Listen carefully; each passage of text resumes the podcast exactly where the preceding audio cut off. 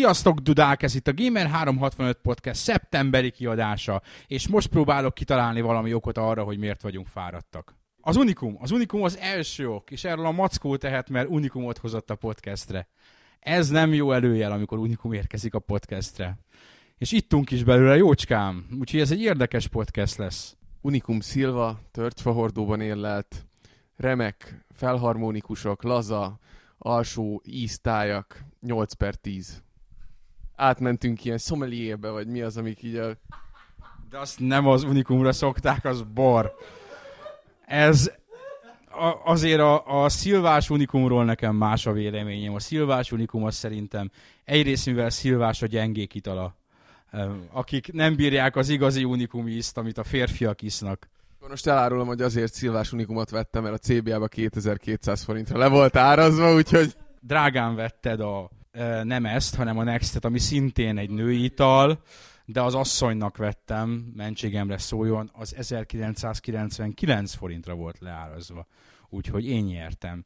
Szintén a CBA-ban, és akkor azt jelenti, hogy a cvaktól és a CBA-tól már kéne pénzt kérnünk, mert hogy reklámoztunk, és a CBA-ból kiindulva még még ilyen politikai vonalat is lehetne húzni, de mivel be van tiltva a politika az oldalon, ezért nem húzunk semmiféle politikai vonalat belőle, hanem fölteszem a kérdést a nagy számban, kivételesen nagy számban összegyűlt kollégáimnak, akik vagyok én, Liquid, Warhawk, Older, Drag, Mackó. és Stinger. Egy egész tömeg van itt ahhoz képest, hogy mit tudom, ketten vagy hárman szoktunk lenni, és behazudunk még egyet. Elváltoztatjuk a hangunkat. Sokan vagyunk itt, és éppen ezért fölteszem a, a nagy kérdést, hogy van-e valakinek olyan játékélmény élménye, ebből látszik, hogy fáradtak vagyunk, hogy szót ismétlek, amit meg akar osztani a sok százezeres hallgatóságunkkal. Így van, most a podcast felvétel előtt egy fél órát flashelődtem erre a Super Hexagonra, ami ugye Warhawk írt róla egy cikket az App 365-re, tök jó cucc, bár a patternek kiismerhetők egy idő után, és az a durva benne, hogy kiismered, és mégis belehibázol, tehát ez, ez a játék szépsége, és nagyon jó seed, seed, seed muzsikája van, vagy valamilyen chiptune akármi. De már fél óra után már kurvára unod, szóval így a, épp mondtam itt drag, drag nézte, hogy nyomtam, hogy már most a falhoz vágom, mert annyira idegesítő a zenéje, de elsőre nagyon tetszetős. Én pedig azt mondtam, hogy annyira gazdag szeretnék egyszer lenni, hogy minden ilyen negatív élményemkor, amikor egy iPad-es játék felhúz, akkor üvöltve szétverhessem egy nagyképernyős tévén. Kombinálom, és, és, és levegyek egy újat a polcról. Tehát így, de a könyvek, vagy de a füzetek ott sorakoznának az új iPad-ek, és akkor lehúznék egy újat a polcról, és az 5 percen újra felidegesíteni, és újra szétverném. Ez az életcélom, hogy ennyi pénzt gyűjtsek, és majd kiszámolod, hogy ez mennyi pénz kell. Sok. Mennyi most egy új iPad? Hát olyan 110 és 180 körül. A modelltől, modelltől függően olcsó, azt kell, hogy mondjam. Kijöhetnének valami drágával, valami félmillióssal, mert úgy érzem, hogy ezt egy ilyen 110-150 apró pénz azt szétverni. Valami félmilla az már valami. Nincs félmillás tablet? Hát ilyen, ilyen extra PC-k vannak, amik így nem nagyon terjedtek el Magyarországon, ami, amihez tudsz így dokkolóként billentyűzetet, és azokban ilyen jó kis ihetes, meg nem tudom milyen procik vannak, de hát ez nem tablet, hanem az inkább még mindig tábla PC. Szóval egyébként így, na mindegy, én sem vagyok egy nagy tudora ennek a témának, de ugye vannak ezek a tabletek, meg vannak a, a tábla PC-k, amik ténylegesen mondjuk Windows fut rajtuk. Tehát nekem az a tábla PC, amin Windows fut, és mondjuk egy prezentációt arról adnak elő, még egy androidos vagy egy Apple féle tablet, az, az meg tablet, ami egy multimédiás szórakoztató böngésző, akármilyen központ. No, de akkor játékélményeknél tartottunk. Valaki? Nekem már hetek óta, vagy lassan már hónapok óta húzódik a Dark Souls, most épp egy ilyen szünetet tartok a tesztelni valók, meg a, a mindenféle tennivalók miatt, de Isten ilyen baromi jó az a játék. Ez egy példa arra, hogy miképp áll össze egy tökéletes játék a tökéletlen elemekből. Tehát ha megvizsgálod egyesével a játéknak a, az elemeit, akkor szinte mindenhol találsz olyat, amiben bele lehetne kötni, részben azért, ahogy az meg van valósítva, vagy azért, mert, mert nagyon régi, több, akár 10-15 éves dolgokat idéz benned, és olyan játékok jutnak eszedbe, amivel tényleg régen játszottál, és azokban volt ilyen. de mégis egy olyan, olyan különleges valami jön ki a végén, ami totálisan kitűnik a mostani felhozatalból, és ez, hogy, hogy nehéz a játék, meg nagy a kihívás benne, amit nagyon sokszor hangoztatnak, ez tényleg csak így a, a felszín, és ha rendszerszerűen nézd a játékot, akkor látod, hogy az baromi jól össze van rakva. Nagyon örülök, hogy felhoztad a Dark Souls-t, mert uh, amikor a podcast felé jöttem, akkor pont valami téma volt, a, láttam a Geffen egy ilyen rendet arra, hogy a UFO Enemy Unknown-nak kijött, ugye a XCOM Enemy Unknown-nak kijött a demója, és egy ilyen nagyon hardcore, 20 éve játszó játékos ilyen féloldalas szövegbe osztotta le, hogy ez már nem az, ami régen volt, mert hogy itt van tutorial, látod a gránátnak a ívét, hogy merészeled meg, hogy minden szól a játék. És arra jöttem, hogy a Dark Souls-nak van egy közös pontja, az régi UFO-val. Méghozzá az, hogy az ellenfelekre ugyanazok a szabályok érvényesek, mint a játékosra. És ez egy olyan apró dolog, ami elsőre azt mondanád, hogy hát ez mi? Ez alap, nem alap. Ma a játékok 99%-ánál az ellenfelek teljesen más szabályrendszer szerint működnek, mint te. Az ellenfelek gyengeségei nem a te gyengeségeit, meg a, tehát ez visszaverza van, és, és basszus, ezeket a játékokat már elfelejthetjük, és a Dark Souls pont azért ilyen már, már időtlenek mondható, pedig még nem telt el sok év, egy év telt el a megjelenés óta, de én érzem, hogy ennek megvan az ereje, ennek a koncepciónak, hogy x év múlva is maradhat, mert meg korrekt a szabályrendszer. Nem nehéz, meg nem unfair, korrekt. És ez már ma unfairnek számít. Az a nagyon érdekes még a játékban, hogyha megnézed a mai játékokat, akkor az egész a sikerélményre van kiegyezve. Úgy épül fel minden játék, hogy a játékosnak konstant sikerélménye legyen. Ezzel szemben megnézed a Dark Souls-t, ahol ez nem így van, viszont maga a sikerélmény az a sokszorosa annak, amit egy más játéktól kapsz, mert ahogy rájössz egy, egy adott szituáció megoldására, hogy átküzdöd magad egy, egy helyszínen, egy dungeonon, vagy egy nagyon nehéz részen, az, az olyan szintű sikerélményt nyújt neked, és, és érzed, hogy igen, ez, ez a te saját teljesítményed, mert rájöttél valamire, amiben egyébként semmi segítséget nem kapsz, ez tényleg egyedülálló. És te a csontváz kezdted? Magadat szopatva fél órán keresztül legalább? Mert nagyon sok játékos ott kezdi, pedig 50-50, hogy merre megy, balra vagy jobbra én ott kezdtem, és addig-addig pöcsöltem, amíg le nem nyomtam mind a két csontvázat, mert ugye két ilyen giga csontváz jön ott, ha lemész a temetőbe, de sikerült megcsinálni. Tehát el, jó egy óra, inkább másfél óra régyelés után, de sikerült megcsinálni. De először én is elindultam arra, aztán láttam, hogy ez, ez nem fog menni, úgyhogy gyorsan irányt váltottam. Egyébként ez még ami baromi jó a játékban, hogy, hogy a világa, hogy fel van építve, vagy minden mindennel összeköttetésben van, és, és szinte úgy közlekedsz az egyes helyszínek között, hogy, hogy észre sem veszed, hogy, hogy átértél egy olyan helyről, ahol igazából már voltál korábban, és tényleg nem csak horizontálisan, vertikálisan és ugyan felépítve az egész világa, ami csak ismételni tudom magamat, nem, nem látsz ilyesmit mostanában és olyasmit sem látsz, mint a Final Fantasy 9, amit most vitán elkezdtem játszani. Ugye most nemrég unlockolták a, a PS1-es emulációt, és megjelentek a store is a PS1-es címek. Juhu! Egyébként nem, tényleg én örültem neki, mert egy csomó, csomó PS1-es cím van még, amit így kvázi pótolni szeretnék. És hát az első, amit így már régebben megvettem még PS3-ra, de így mondom, kipróbálom, hogy milyen az az FF9. Azt annak idején a feléig játszottam végig körülbelül, és most mondom, végig játszom, és elkezdem előről.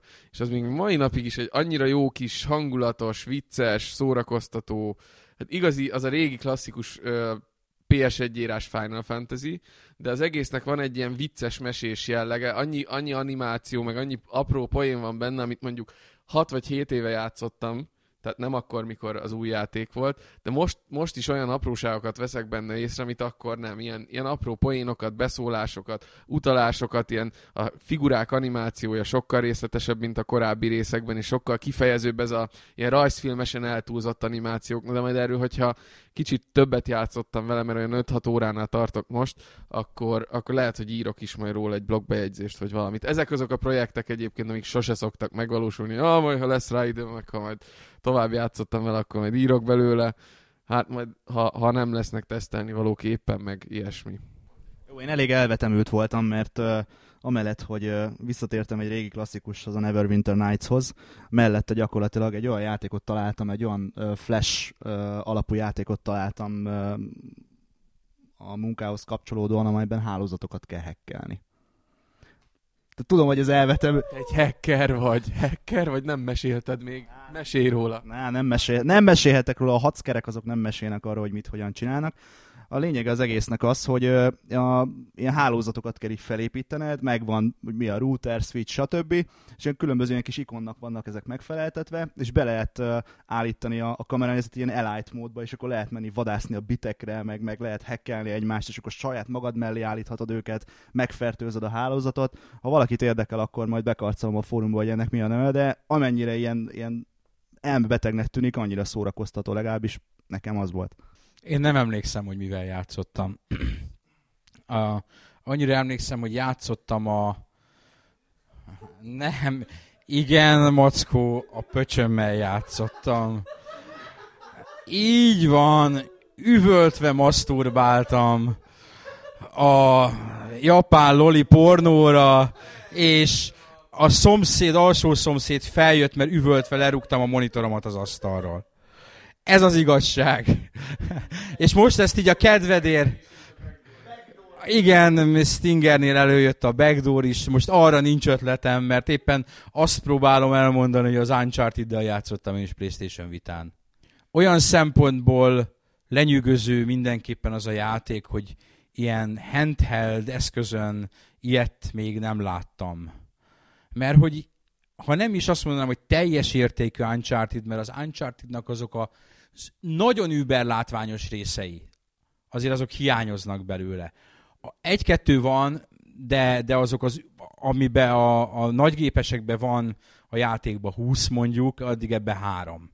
Vagy legalábbis én nem tudom, ta, most szereztem meg a kardot, vagy azután vagyok, azután a részután vagyok, nem tudom a játék melyik szakaszán járok, szerintem ugye a felénél, és azért eddig nem voltak, de egyébként így minden más tekintetben öjha.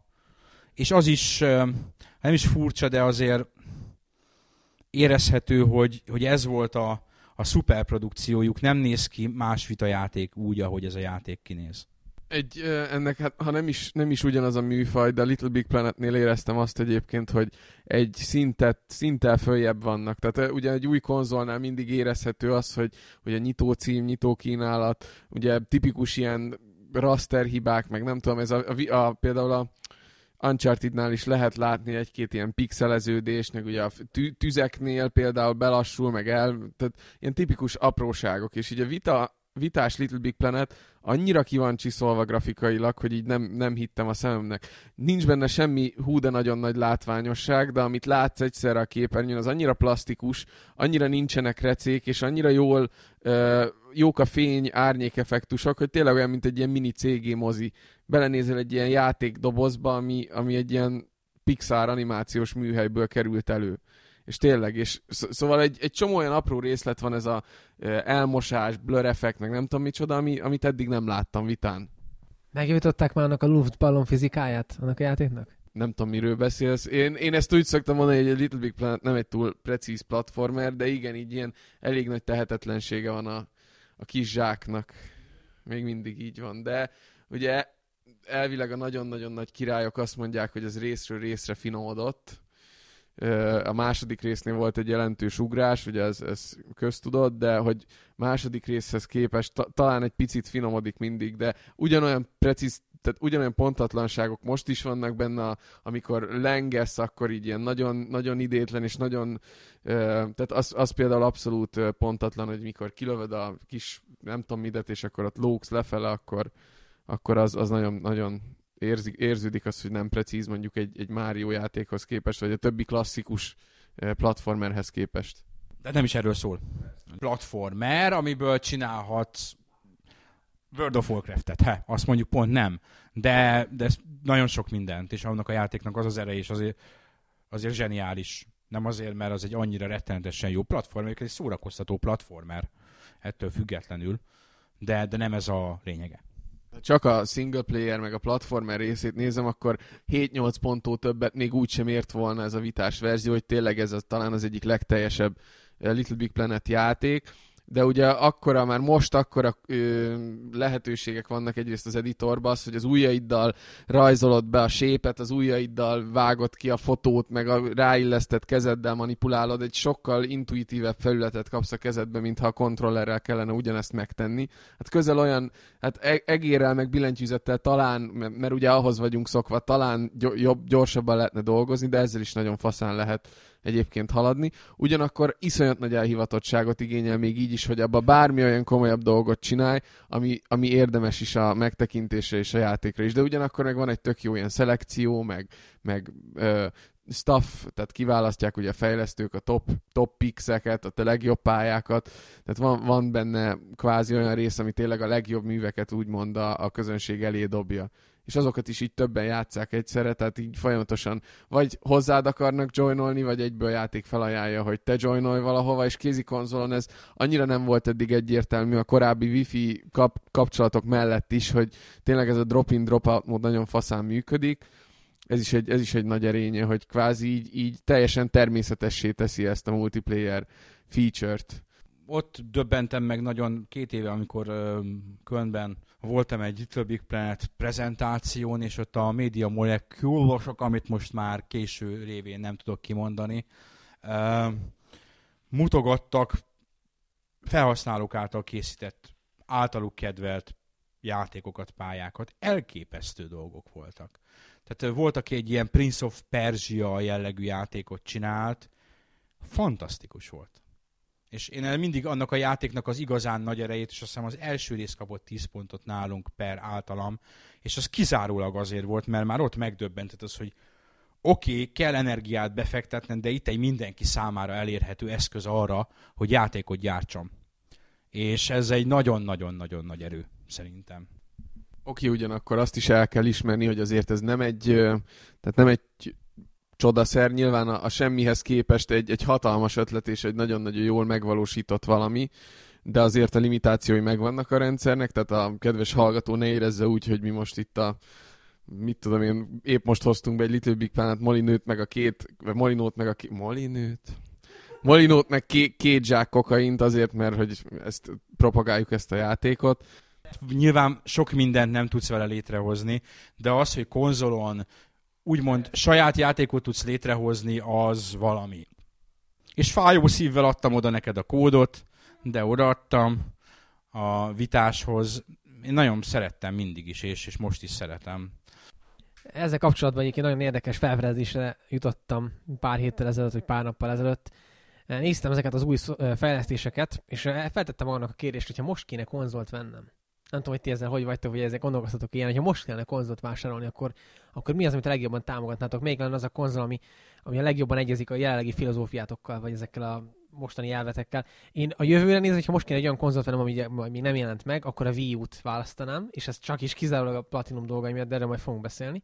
Ha viszont vissza kéne nézni a konzolokat, basszus, a PlayStation 3 az, tehát a Sony, amiket megtesz azzal, hogy milyen új, új, új IP-ket nyom így a generáció végén, ugye jön a Last of Us, akkor jön a új Quantic játék, tehát egyszerűen el, nagyon, nagyon, nagyon, nagyon átalakult az, hogy volt, én pár évvel ezelőtt emlékszem magamra, hogy én nyomtam, hogy ú, haló, mennyit adtak belőle, milyen jó, tényleg jó lesz, imádom mai napig is, de ha most kéne új konzolt vennem, akkor lehet, hogy az új ip jobban érdekelnének, és szívesebben vállalnék be egy Last of Us például, mint mondjuk egy x-edik autóversenyzős leveredős játékot.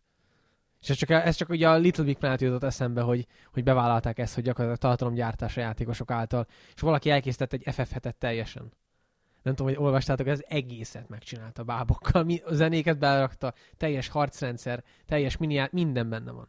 Ezt elkezdtem letölteni, de valami miatt a hálózati kapcsolat nem volt fasza, ugye ez megjelenés után egy, egy héttel teszteltem körülbelül, hogy a megjelenés tájékán, és ott a, a hálózati kapcsolattal néha voltak, voltak problémák, és az, az FF7-es verziót sehogy se tudtam letölteni. Mert ez lehet, hogy a vitás külön verzió, tehát nem tudom, hogy van-e belőle külön a két gépre, de hogy ott volt egy ilyen FF7 a, a letölthető menübe, és valami miatt nem, nem engedte. Ezt nem írtam bele a tesztbe egyébként, hogy hálózati problémák vannak, mert jellemzően, ha ilyen van, azt egy, egy-két héten belül szokták patchekkel javítani, és már ez az 1.0.2-es verzió volt, ami már két patchel, tehát két patchet le is töltött hozzá a gép.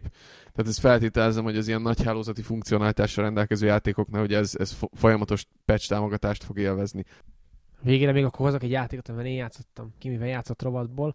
Jet Set Radio. Olvastatok rólam, te, róla, rólam, rólam olvastatok tesztet, ez benn marad, leteszteltem magamat, szóval uh, olvastatok róla tesztet.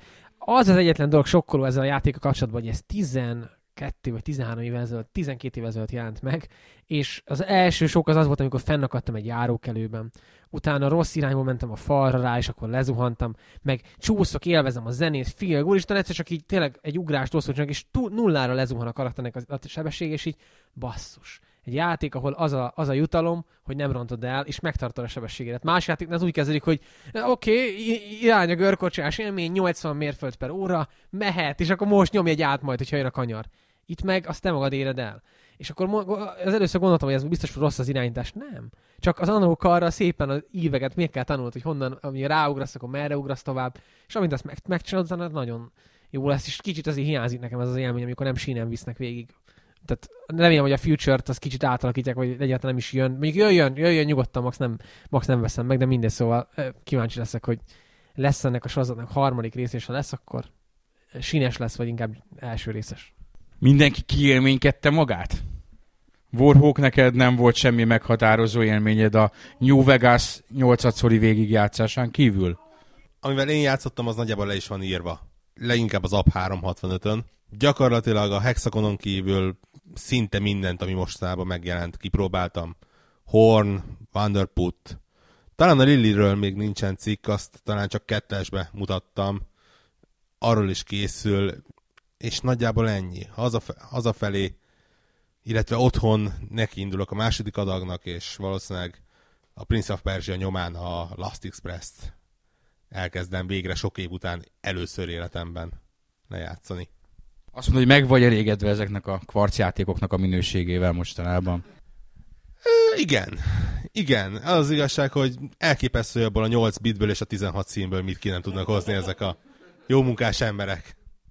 Ugye ez a Last, Last Expressről olvastam, így, így Edge, szintén Edge-be volt egy ilyen, hogyan készült egy régebbi számban, és most, hogy ez a, a, a, az iOS-os verz, verzió is érkezik, így utána jártam egy picit, nem tudom, nem az iOS-os verziónak, hanem az eredetinek, az annak.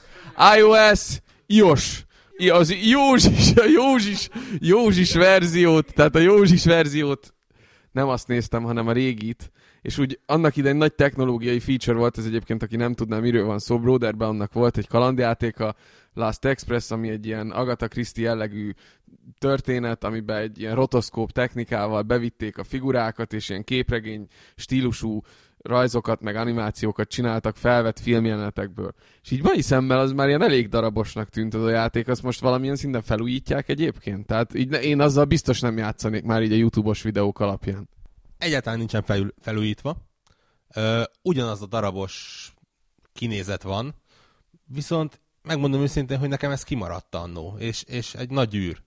Nagyon különleges kalandjáték, ugye valós idejű kalandjáték, ami azért nem egy mindennapi eset. Plusz érdekel, hogy milyen az a játék, ami a top 10 legnagyobb bukásban azért benne van.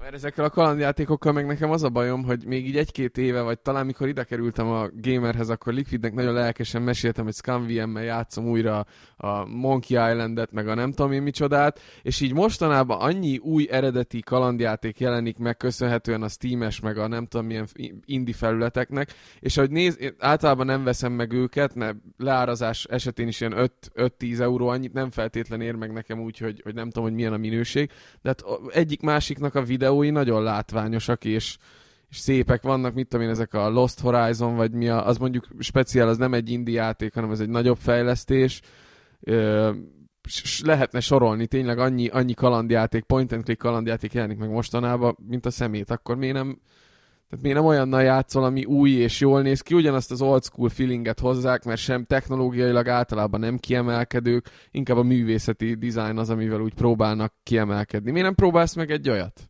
Coming out egyet. A dolgozó ember átkával küzdök. Nekem a, az új játékok azok decemberben jönnek a szabadságom alatt. Ak- akkor csak az lesz. Valószínűleg itt a, a feltornyozott Xbox és Playstation és PC játékoknál habzsolni fogok és válogatni. Addig nekem sajnos az esti barátok közt idő alatti 25 perces játékok jutnak. Ö, ettől függetlenül a kalandjátékoknál egyébként teljesen igazad van, na- nagyon jók jönnek, és, és milyen jók fognak jönni, ugye nem akarom másfelé vinni a témát, de ugye pont a, ö, beszéltük a podcast előtt, hogy a, a Kickstarternek köszönhetően azért kapunk egy Broken Swordot például. Kapunk egy Double Fine kalandjátékot. Tehát A következő évek a kalandjátékosoknak, ha minden jól megy, nem tudjuk, hogy minden jól megy de baromi jó lesz, paradicsom lesz. Meg azért ez egy egyirányú út. Hogyha elkezdesz egy olyan játékkal játszani, ami sokkal jobb, mint a régiek, mondjuk meg- megjelentésben, akkor nem fogsz visszafordulni, viszont hogyha először lejátszod a régi játékokat, akkor az, azt el, el, meg tudod emészteni normálisan, és utána még jöhetnek az újak. Tehát szerintem nem kell ezt feltétlenül erőltetni, minél gyorsabban az új játékokhoz menjünk. Ez azért se feltétlenül igaz, mert például a Monkey Island 3 az egy ilyen több generációs lépés az egyhez képest, és mégis szívesen mész vissza az egyel is játszani, tehát de ne menjünk bele a kalandjátékokba, inkább lépjünk tovább. Lépjünk tovább, és ebből át fogom vezetni a friss témára. Méghozzá úgy fogom átvezetni a friss témára, hogy igen, én is általában új játékokkal szeretek játszani, de szeretek visszatérni a régiekhez. Úgyhogy PlayStation Vitán a másik játék, amit az Uncharted mellett játszom, az a Metal Gear Solid 2. És azt kell, hogy mondjam, hogy pont annyira élvezem, mint amennyire élveztem x év. Az egy nagyon jó játék. A kettő jó játék, bólogat az Olnern. Igen, kettő jó játék. Um, meglepő, bár erről szerintem már volt szó, hogy mennyire jól néz ki a mai napig, különösen ezen a kisebb képernyőn. Én ezt a remekül összeválogatott színeinek tudom be. Például, akinek megvan a vitás verzió, vagy akár még a régi PlayStation 2 verzió, tegye be, és töltsön vissza egy mentést, vagy játsz el odáig, amikor először megjelenik a Fortune, és egy nagy totálban mutatják a hídon, ahogy lőnek rá, és mellette zugnak el a lövedékek, mintha ilyen apró legyek lennének, amik csíkokat húznak. Vizuálisan számomra ez egy mai színvonal olyan tekintetben, hogy elfogadnám ma, ha így néznek ki, gyönyörű. Nagyon szép, nagyon hatásos, ahogy kinéz.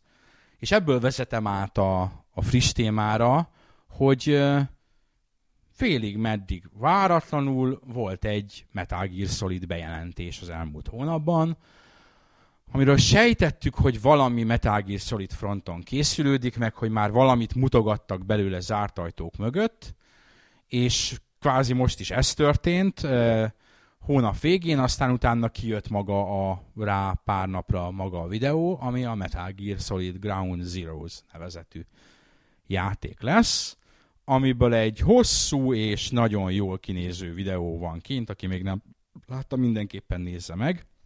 Amiről azt állították, hogy ez PlayStation 3, és ez szerintem a hónap legmulatságosabb dolga volt.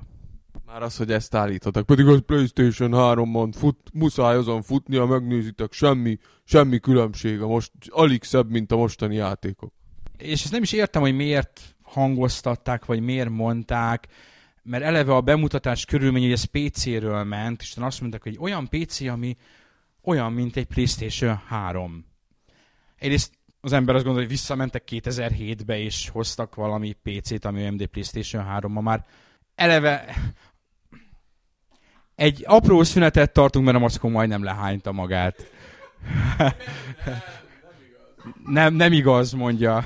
Szerencsé, szer- szerencsére majdnem az volt inkább a jellemző, mégiscsak csúnya lett volna. Valahogy miért van mindig az, hogy a podcasteken mindig én vagyok a fő célpont, az égés fő célpontja? Azért, mert te csinálsz furcsa dolgokat, és miközben én beszélek, te markolászod a töködet, és így, ne, igen, az előbb is. De igen, amikor, de, hát kénytelen voltam közölni a hallgatóinkkal azt, hogy éppen maszturbációt imitálsz. Én erről nem tehetek. Amennyiben neked a hasad előtt leveg a levegőben a tököd, akkor, akkor tényleg a tökömet markoláztam. A hasam előtt is van. De ebbe nem menjünk bele jobban. Na, visszatérve a fontosabb témára.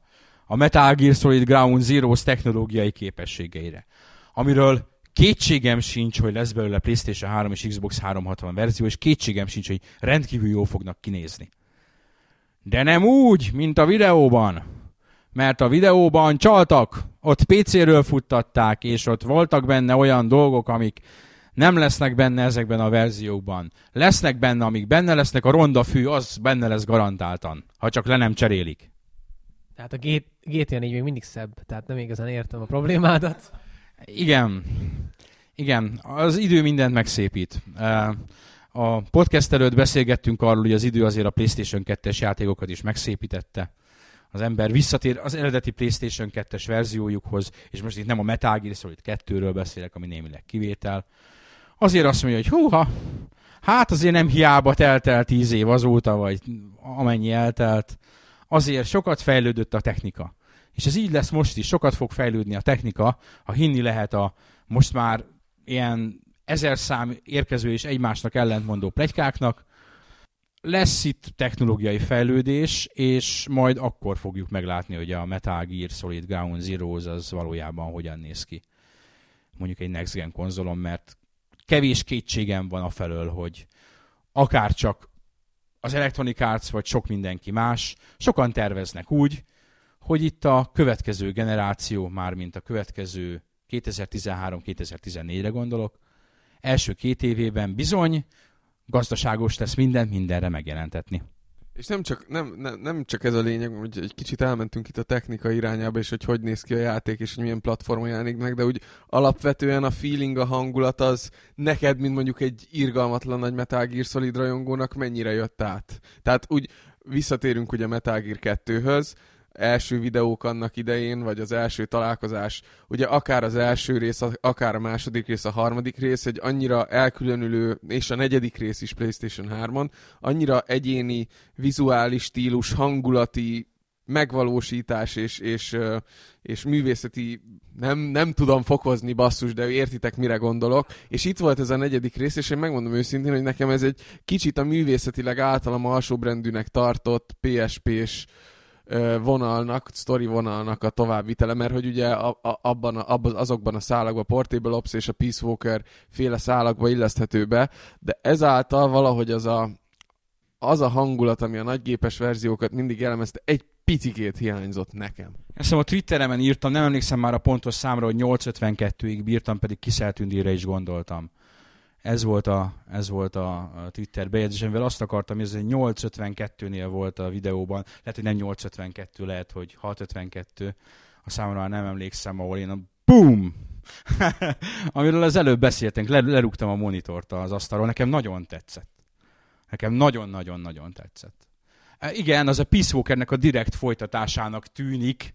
Maga a történet az nagyon úgy tűnik, hogy a Peace Walker után vagy közvetlenül, vagy, vagy egy-két évvel játszódik. És, és aki ismeri a Peace Walkert, az tudja, hogy miért a, a kisrácból, aki a ketrecbe van belőle, lehet kikövetkeztetni, hogy ott nincs lényeges korbeli eltérés.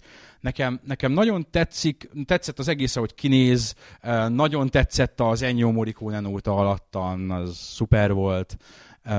És hát maga a koncepció, bár erről már azért lehetett tudni, vagy sejteni legalábbis, hogy e- ez irányba fognak elmenni, hogy hát ez egy open world játék. És magát így grafikailag is úgy kell nézni, ez egy open world játék ahol szabadon enged, ahol helikoptert hívhatsz be, ahol mindenféle ilyesmit lehet csinálni, és én szerintem ez az az evolúciója ennek a sorozatnak, amire most már szüksége is van valószínűleg még egyszer azt, amilyen akár a Metal Gear Solid 4 volt, nem lehet elsütni, még akkor is, hogyha ez nem egy, ez nem a Metal Gear Solid 5, ez továbbra is. Ha ez lenne a Metal Gear Solid 5, lehet, hogy kicsit húznám a számat, de ez nem az, ez továbbra is egy Gaiden, ami továbbra is Big Boss, és, és továbbra is úgymond előzmény. Az, hogy milyen lesz a Metal Gear Solid 5, azt nem tudom, én azt gyanítom, hogy, hogy az lesz nekik a nagy falat lévén, hogy ott főhőst kell cserélni ez mondjuk nagyon nem spoiler, Réden üvölt jól, de nem Réden nem. Réden megkapja azt a saját játékát, amit egyébként teljesen megérdemel az a karakter.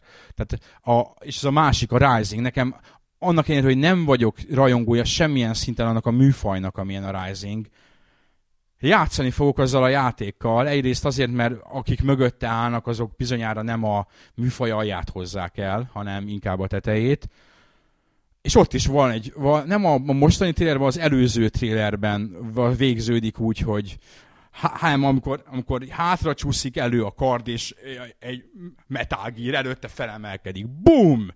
Le a monitor az asztalról. Tehát engem könny, könnyű ilyesmivel lenyűgözni. Um, az is nagyon tetszett, és a, a TGS-es, hogy van benne egy dinamikusabb lopakodás, marha jól néznek ki benne a dolgok, úgyhogy meg vagyok győzve a Risingról is. Köszönöm. Kérem, most! Én teljesen megőrülök annak a gondolatától is, hogy ez a Rising az itt van gyakorlatilag három hónap múlva, tehát január vége talán Európában. Febru- jó, február, akkor januárban jön a DMC, ugye? Tehát akkor két hónapon belül jó, jó kis játék lesznek. Na, na, de a lényeg az, hogy na, annak, én azért örülök az MGS bejelentésnek, hogy most már békén lehet hagyni a Risingot, mert a Rising kommentnek a 70 az volt, hogy ide viszi a Konami, elviszi a Metal Gear elő az erőforrásokat, és most egy ilyen nyomorult ütyák lesz, nem a valódi. Most tudjuk, hogy végre a Kojima az nem százszerzékosan a Risingra fókuszált, hanem saját projektjét szépen csinált, hogy békén lehet hagyni a Risingot, úgyhogy én, ez, én ezért örülök igazából. Érdekesek egyébként nagyon ezek a játékok, ugye a Rising mellett most a DMC-t is megemlítetted. Vannak ezek a játékok, amik, amiket amikor bejelentettek, illetve amikor a Risingnak az új verzióját bejelentették, akkor iszonyatos negatív hátszelet kaptak, és vissza lehet nézni a kommenteket, hogy ezek a játékok mit kaptak. Aztán, hogy teltek a hónapok, ezek végül saját magukat igazolták, mármint maguk a játékok, hogy igenis van létjogosultságuk, mert most már szép lassan mindenki eljutott oda, nem csak a Rising-nál, hanem egyre inkább a DMC-n, és amikor azt mondják, hogy hát jaj, ja, tényleg lehet mégiscsak van ebben valami, és tényleg, tényleg ez egy olyas valami, amire érdemes lesz odafigyelni, tehát azért nem, nem hülyék a fejlesztők, nem, nem véletlenszerűen találják ki ezeket a dolgokat, és a Rising mögött is annyira látszik az egész koncepció, hogy az én is nagyon várom, és nagyon kíváncsi vagyok rá. Bár azért még mindig van, ez nem hülyék a fejlesztők, illetve nem hülyék a kiadók megje- vagy kijelentésnek egy ilyen konkrét ellenpéldájának nem mondanám, mert nem tudjuk, hogy mi lesz belőle, de ugye a Spark Unlimited és a japán sorozatok esete, ami így most jelenleg, különösen az új Onimusa plegykával kiegészítve, kezd döbbenetessé válni. Amikor megkapták a Lost Planet-et, akkor az ember azt mondja, hogy hát, ja, Capcom odaadta a anyagilag nem túl sikeres második rész után egy én B-t írtam, valaki meg is jegyezte, hogy finom voltam, de valójában inkább C-kategóriás nyugati fejlesztőnek, és utána jönnek az újabb bejelentések. Persze, nem, nem is igazából erre gondoltam, csak arra, hogy nyilván a Platinum Games, illetve a Ninja Theory az nyilván tudja, mit akar, de egyébként ez a, ez a helyzet, ez szerintem nevetséges, amit a Capcom csinált, tehát ők nyíltan, nyíltan lenyilatkozták üzleti jelentésbe, hogy ők lesznek a profit-orientált, profit-orientált japán kiadó az évenkénti folytatásukkal, a, a mindenféle outsourcolt projektjeikkel, és tényleg amit, amit látszik, hogy elkezdtek csinálni, most ugye a Dragon's Dogmából is be, bejelentettek egy folytatást, expanziót, valamit, meg mindig nem egyértelmű. Tehát én nagyon kíváncsi leszek, hogy ezek után a Capcomból mi lesz az elmúlt pár évben, mert oké, okay, hogy pénzügyileg számukra ez tűnik a, a reális iránynak, de, de a játékaik várható színvonalát tekint, tekintve, hát ez elég aggasztónak tűnik ez a spárkos vonal azok után, hogy a Ninja Theory nem kapta meg tőlük az MT framework csak azért, mert nem volt angol dokumentáció, én álltok bármit képzelni, hogy miért ez a csapat kapta meg az Onimusát. Tehát tudtak, tudtak válaszolni a, a fejlesztő kéréseire. Úristen, angolul, japánul tudtak kommunikálni, és adjunk neki még két sorozatot. Tehát én ezt is el tudom képzelni. Valami nagyon bizarr ez a dolog. Tehát... Ez a dolog ez azért bizarr, mert aki játszott a Legendary-vel, meg a felhőkarcoló építős Turning Point-tal, ezek, ezek ötleteibe mindegyik, mind a kettőben volt egy nagyon jó ötlet, ugye a setting az mind a kettőben tök jó volt, meg ugye az a, a, alap történet az nem volt rossz, de hát a kivitelezés az valami kategórián aluli és standardek alatti megvalósítású volt mind a kettő. Igen, és pont ez a baj, mert most az az új Capcom filozófia, hogy ők házon belül ezeket kitalálják, és akkor a megvalósítást rábízzák ezekre a külsős cégekre. Hát ez az alapján, amit elmondtál, nem tűnik a legnyerőbb kombinációnak.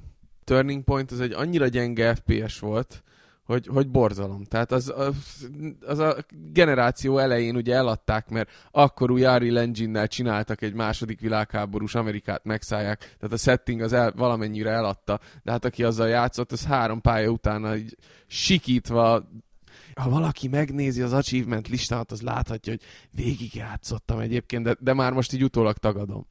Érdekesség, amikor ez a játék, ennek a PC-s verziója elérte az ilyen 2-3 ezer forintos szintet, akkor jó darabig Magyarország egyik legjobban fogyó játéka volt sok hónapig.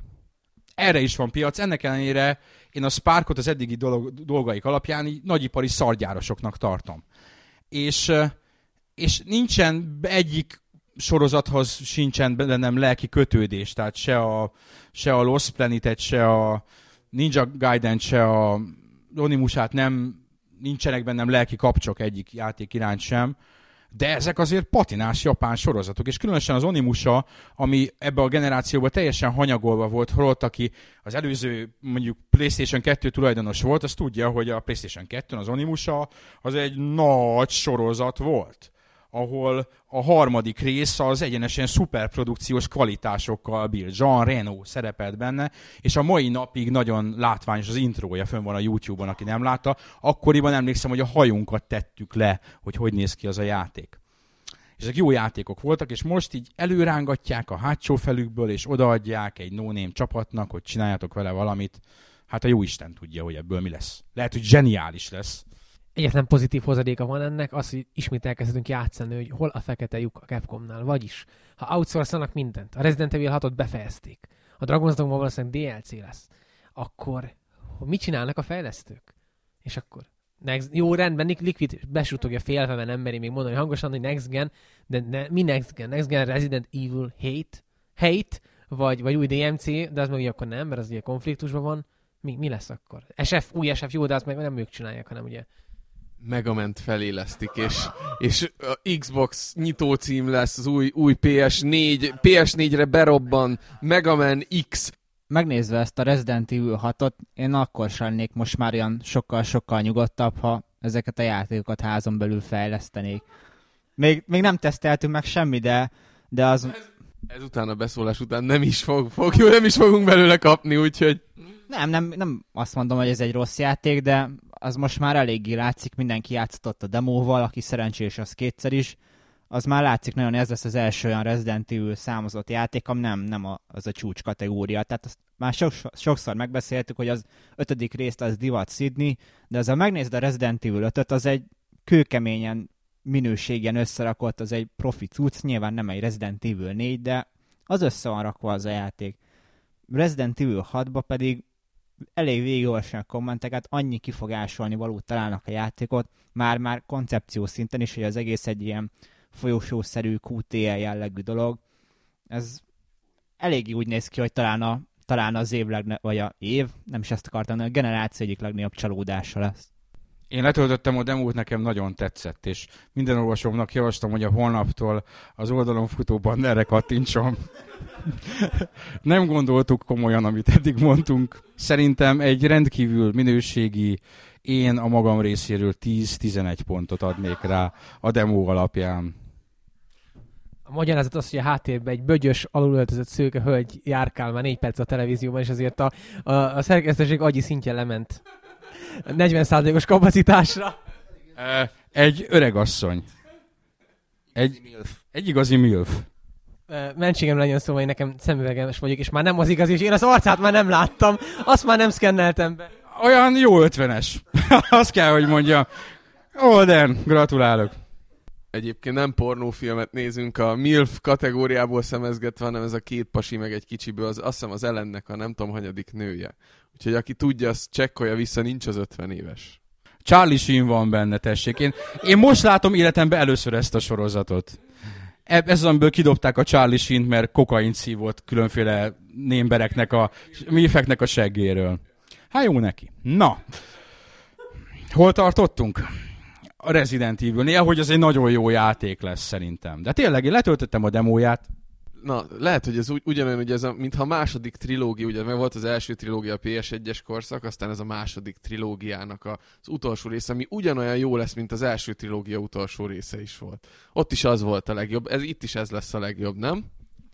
De. Na jó, hát ezt... Én nem az ember, aki szerint a Resident Evil 3 az a legjobb a trilógiából. Elnézést. Igen. Nem ez isnek az üldözése, azok felérnek bármivel adrenalin szempontjából, tehát sztori szempontjából nem az igazi. Egy, egy, egy mondatra emlékszem. I had no choice. Ez életem végéig bele lesz éget, vagy az orosz mondja. I had no choice. Az ötödikben is megvan az a complete global saturation. Ha sokszor kattintotok a bannerre, akkor jobb lesz a játék.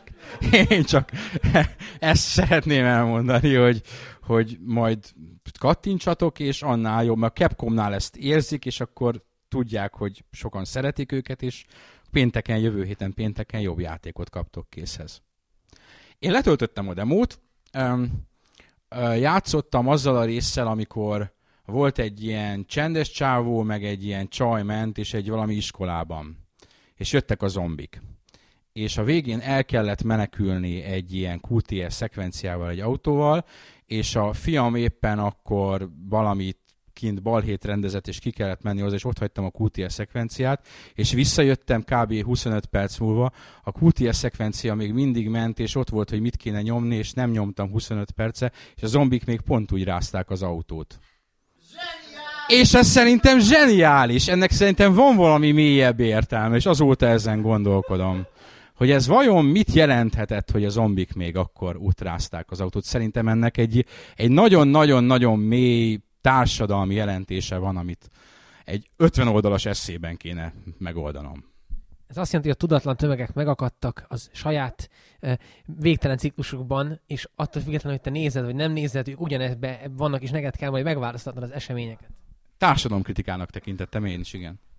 Abszolút, és itt az autó a fogyasztói társadalomnak a jelképe, mint ugye a hanyatló a krízisben, ugye az autópiac megsínlette, és a zombik rázzák, rázzák az autót, de nem jön ki belőle, ne, a hős, a hős nem akar belőle kiszállni.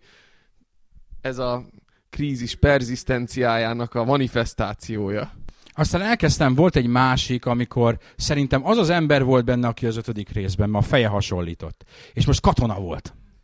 És valami azt hiszem Kelet-Európában volt, Szatapória, vagy valami hasonló volt az neve, és Szopatória, lehet, hogy ez volt a neve. És ilyen, olyan volt, mint a Call of Duty.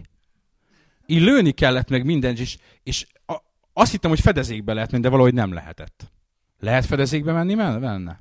És, és volt benne tank meg minden, és a Call of Duty-t én végül szeretem, úgyhogy szerintem ez egy nagyon jó játék. Én említettem már, hogy itt 10 pontot adnék a demóra?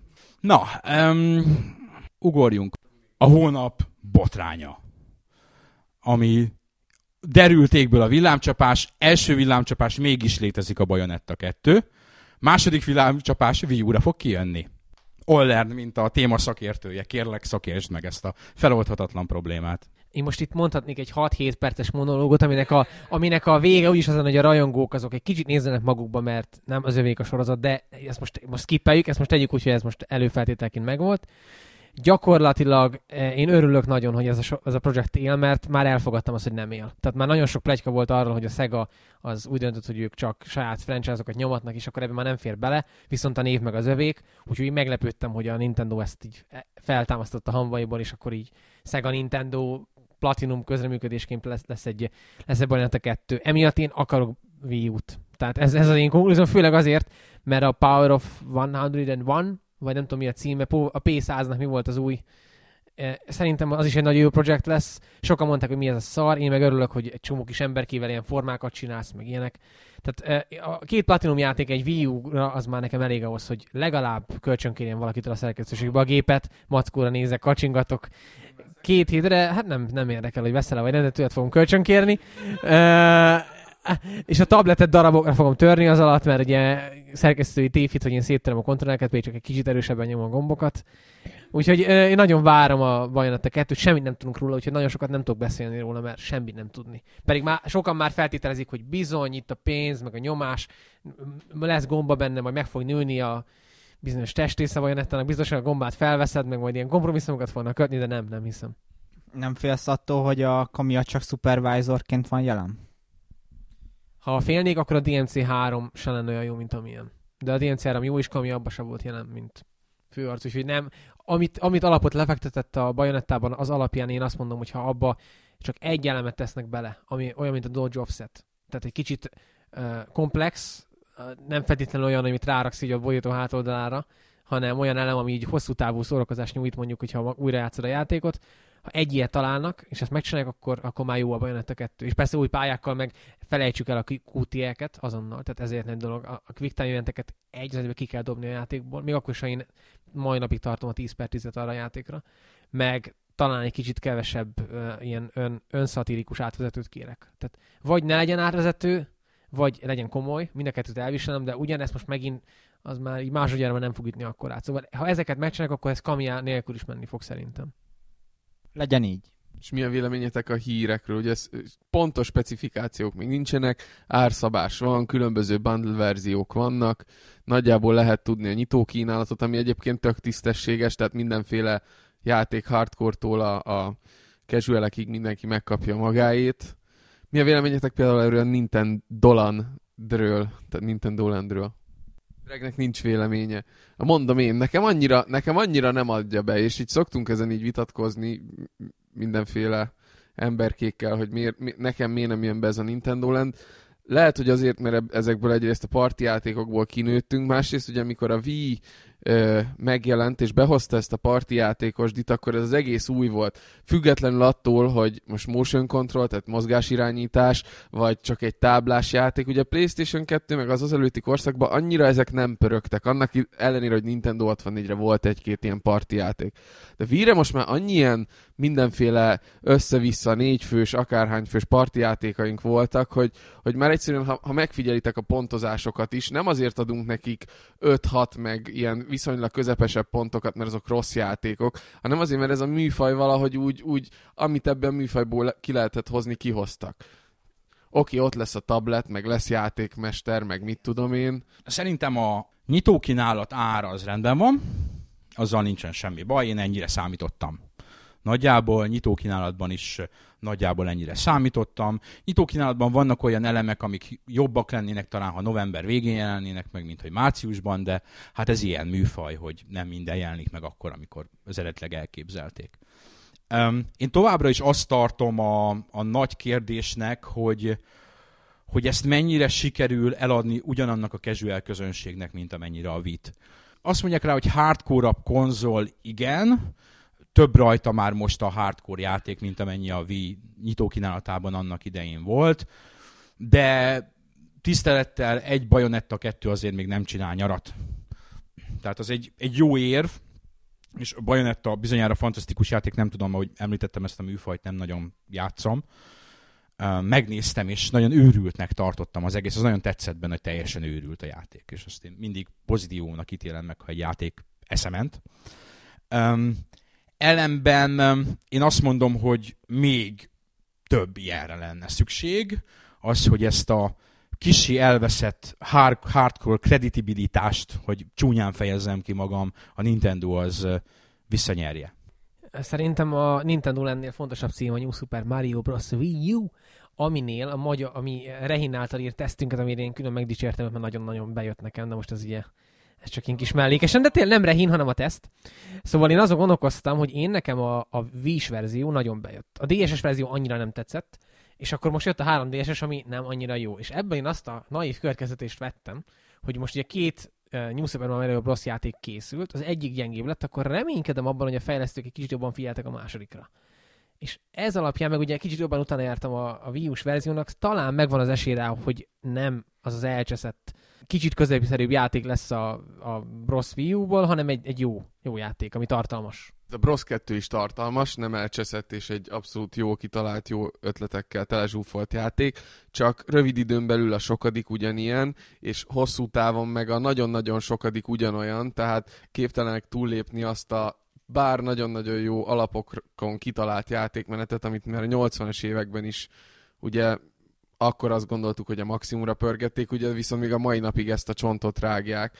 Tehát egy, egy icipicikét az a bajot, hogy már kezd ilyen Mario kod színvonal lenni, minden évben Mario felkiáltással, és ez nem fog jót tenni a sorozatnak. Sőt, a Call of Duty az kutya fasza ehhez képest, ami idén volt Mario terén lévén, hogy pár hónap leforgása alatt három Mario platformer játék jött ki, amivel egy 3D-s, kettő meg nem. Ezzel együtt lesz három, igen, igen, igen. Uh, szóval azért ez korábban nem így volt. A régi szép időkben, amikor a férfiak még férfiak voltak, és a nők nők, akkor egy Mario platformer megjelenése az mindig egy különleges esemény volt, amire az ember felkészült, pesgőt tett a hűtőbe, mosolyt az arcára, és tudta, hogy valami nagy jön, valami várta az ugrást, és ha nem úgy sikerült, a Sunshine, ahogy ezt az emberek elvárták, akkor nagy csalódás volt, meg tömeges öngyilkosságok. De most már azt mondod, hogy jó, oké, hát nem lett olyan jó, na most jön a következő két hónap múlva. Hát ezért nem ölöm meg magam.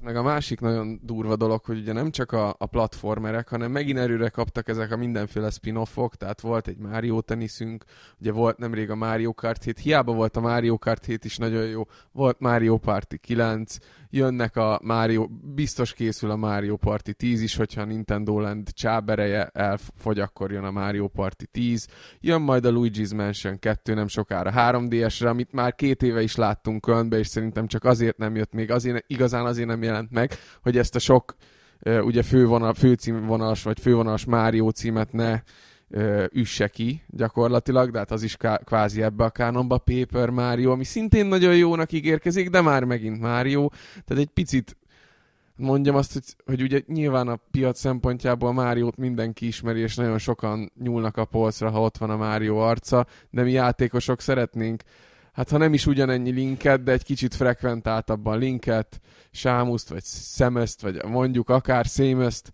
szeretnénk, akár Donkey Kongot, és sorolhatjuk azt a rengeteg sok Nintendo kidikaruszt, aki egyébként teljesen jó bevezettek, és a Motoi Sakuraba, vagy hogy mondják a nevét, azt mondta, hogy ez csak egy ilyen egyszeri dolog volt, és ebből nem érez több dolgot. Tehát igen, ezek, ezek, ezekbe azért lenne még. Hát a Mario is kvázi mindig azt érezzük, hogy jó, mert most megint kihoztak valami maximumot ebbe a történetből, gondolok itt erre a kétdimenziós Máriókra, és azóta már harmadik, negyedik ilyen kétdimenziós Mario jelenik meg, ami az új vonalas, ugye New Super Mario. Ezért várjuk kíváncsian, mit fognak csinálni a Nintendo EAD-nál a új 3D-s Mario-nál, mert ugye az biztos lesz Wii U-ra valami. Galaxy, nem hiszem, hogy Galaxy 3-nak fogják hívni, szerintem Universe, vagy Wii Universe, valami, valami bizarr szójáték biztos lesz, de ott a Pikmin egyébként, Pikmin 3. Ami egy kicsit meglepő volt, hogy jön. Jó, ez egy tök jó és értékes és értékelendő próbálkozás, de ez megint nem, tehát az viszont még a hardcore-nál is csak egy réteg számára szól. Tehát én majdnem minden Nintendo játékot szeretek, a Pikmin az engem mindig hidegen hagyott, már maga az, hogy ugye konzolon ezt a műfajt annyira én nem, nem akarom játszani. Meg a figurák sem, meg szóval az, az nem az az univerzális, mint a, a 80-as évekből továbbhozott Mario vagy Nintendo hősök. Nem, szereted a Pikmint? Elárultad a Nintendot? Hogy képzeled? De Pikmin egyébként tök jó játék. Nekem a az asszonypajtás nyomta annak idején hardcore módon a Pikmin 1 és 2-t is és nem említettem neki, hogy jön harmadik része, mert megvétetné velem a konzolt. Ha sok hülyeséget te állandóan játszod, akkor nekem nem lehet konzolom. Tehát valami ilyesmi lenne. Nem, valójában nem, de belátom, hogy ez egy viszonylag korlátozott réteget érint, és azóta ezt az ötletet, ami a Pikminbe volt, többen is felhasználták.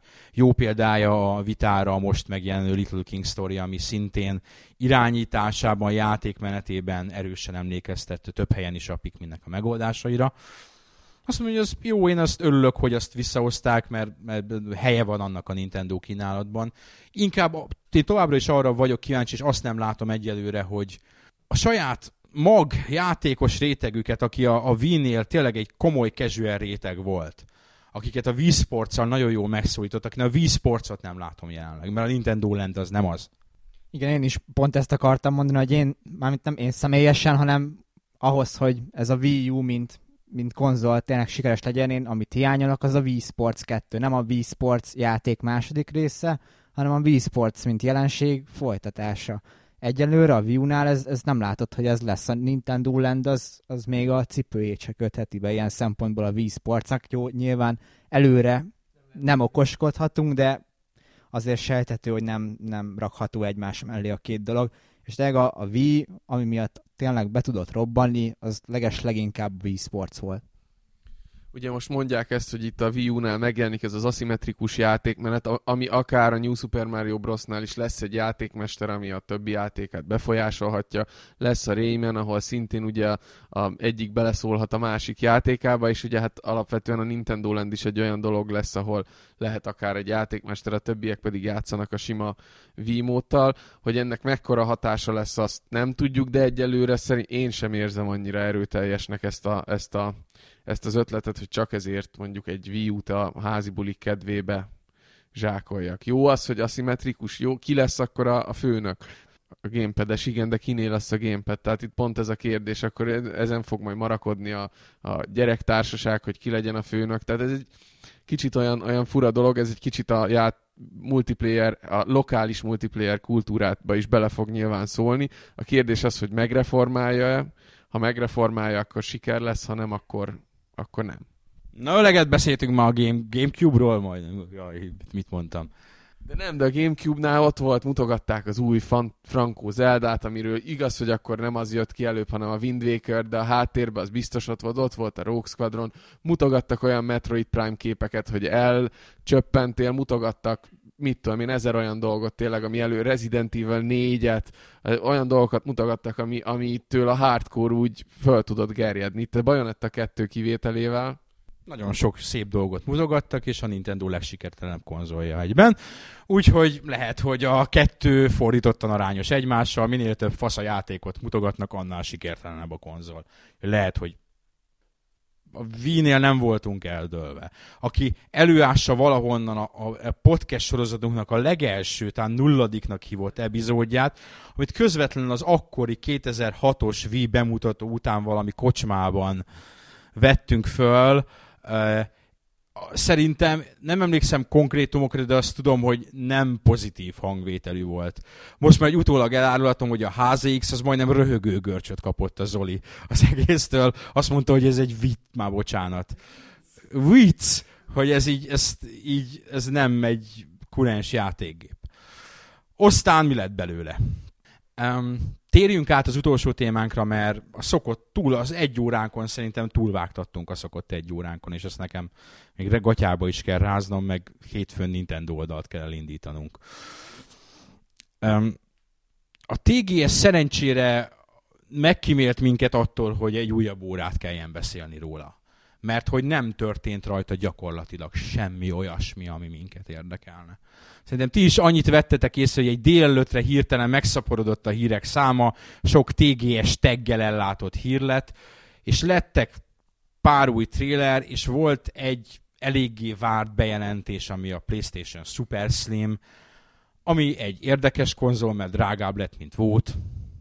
De tényleg, most, most tényleg drágább lett. Tehát mindig ugye írtuk, hogy mindig a magyar árhoz hajlamos a magyar ember mérni, ami érthető, de ezt nem igazán értem, hogy miért egy 299 eurós modellel kell kijönni, amiben van egy tényleg nagy vinyó, de az nem nagyon látom az értelmét, és van egy olcsóbb, de valami 20 euróval olcsóbb, amiben viszont szerintem a mai játékvilágban, ahol a PlayStation 3 játékok ráadásul kötelezően installálnak sok esetben, a 12 giga az lófüty az semmi. Az nagyjából arra elég, hogy igen, hogy két-három játékot, és akkor nem töltöttél le semmit. Mostanában egy letölthető játék is tud egy-két giga lenni, és tudsz full verziókat venni a PSN-ről, jó sokat.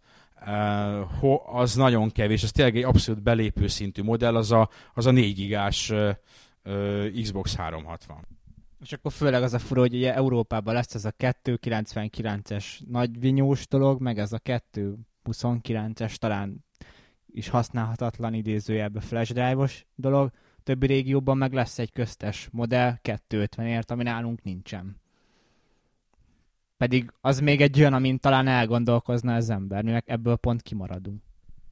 Igen, nekem kifejezetten rosszul is érintett, mert augusztus végén, amikor bejött az utolsó nagy meleg, a európai Premier modell PlayStation 3 elkezdte nem olvasni a Blu-ray-eket.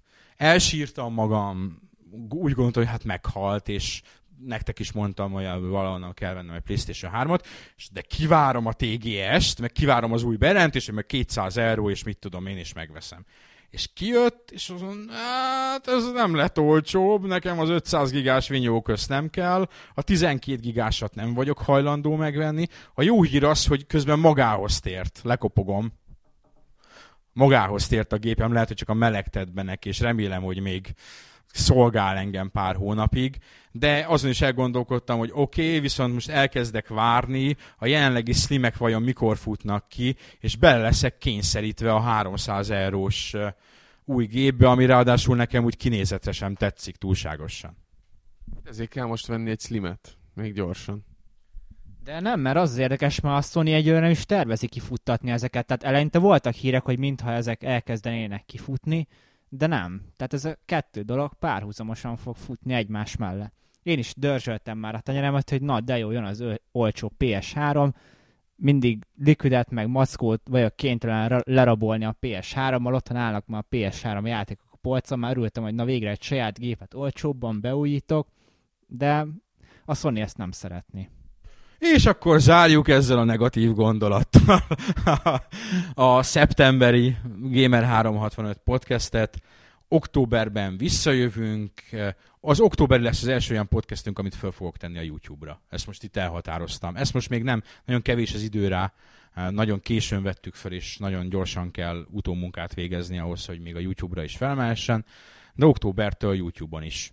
Nem videó, fölteszem, a, beteszek egy képet rólad alá Olden. Te fogsz mosolyogni rajta, esetleg, hogyha még megbeszélünk valamit, levetkőzöl, vagy valami.